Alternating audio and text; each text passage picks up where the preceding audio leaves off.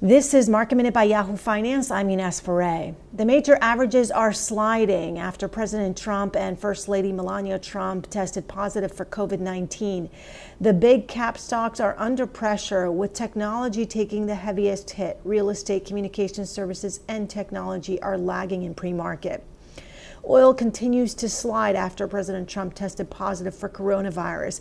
It was already in red territory as Congress was failing to come to an agreement on more stimulus money.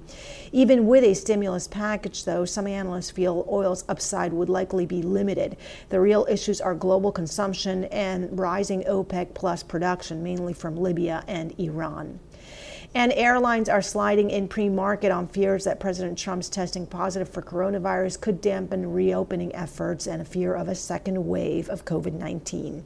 For more Market Minute news, head to yahoofinance.com.